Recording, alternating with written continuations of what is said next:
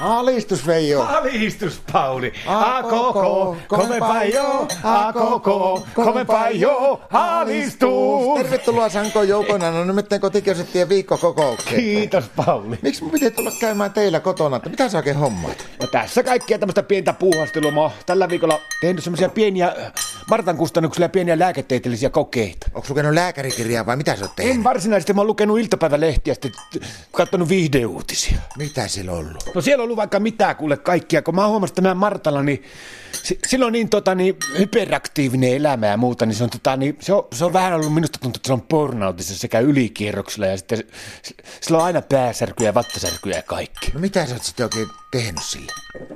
No, mä ajattelin, että miten sen saisi sillä lailla rauhoittuun, kun se on välillä vähän niin kuin, se on niin kuin pois tolalta ja muuta, niin mä kävin eilen puolukassa. Joo. Ja sitten mä huomasin tuolla puolukkamettässä, niin puolukka oli älyttömän vähän, mutta se oli hirveästi näitä, tiedätkö sä, Evira levittänyt näitä raivotautirokotteita. Mitä ne semmoset? No semmoisia ruskeita pieniä niin suklaanappeja, niitä oli ripoteltu sinne puolukkamittaan aivan älyttömästi. Ja mä ajattelin, kun näin vähän puolukkaa, niin mä tota, niin kerään nämä pois ja sitten Martalle äh, laitan semmoisen kunnon äh, raivotautipuolukkapuuro. No teikö sä No sen? tekaasin, kuule, panin puolet puolukkaa ja puolet niitä raivotautirokotteita ja Martta alkoi vetelee ääntä kohti, sanoi, että aika tumma on tämä puolukkapuuri. Mä ajattelin, se meinas vähän kerähtää pohjaa, että se on ottanut vähän tummuutta sinne. Sitten se sanoi, että tämä haisee ihan kalakeitolle tämä puolukkapuuro.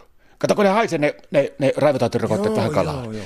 Mä että ei kuule, että anna mennä vaan, että kyllä seisoppakin on hyvää puolukoitten kanssa, ei muuta kuin ääntä kohti. No vaikuttuko se, rauhoittuko se sitten? Paskan marjakka ra- tuli aivan raivo. No. No se en minä tiedä, sillä meni vissiin vatta sekaisin, tuli kuule aivan hulluksi, se oli aivan pörrönä ja vielä enempää, enempi tuli purnauttia, jos voi enempää tulla. No mitä, löysitkö sä mitään ratkaisua siihen? Löysin ja astiakaapista No mitä siltä löytyy? kristallia. Elää. Joo.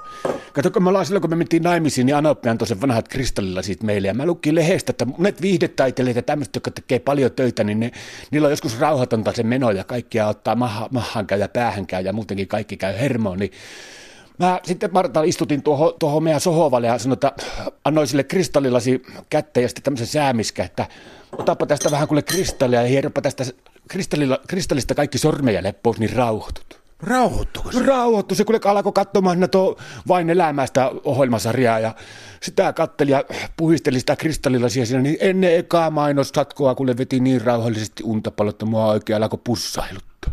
No sekö niinku tykästy siihen hommaan? Oikein sillä lailla, sanoin, että näin mahtavaa tämä kristallihomma, että mä en nyt tajunnutkaan, niin mä oon nyt sillä lailla tehnyt sille kaikkia semmoisia pieniä virikkeitä meidän kämppään. Mä Mitä sä oot tehnyt? oon tehnyt kristallikätköjä.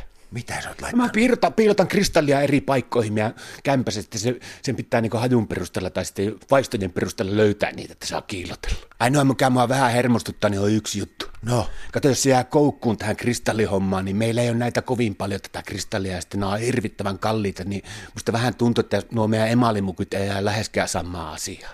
Alistus!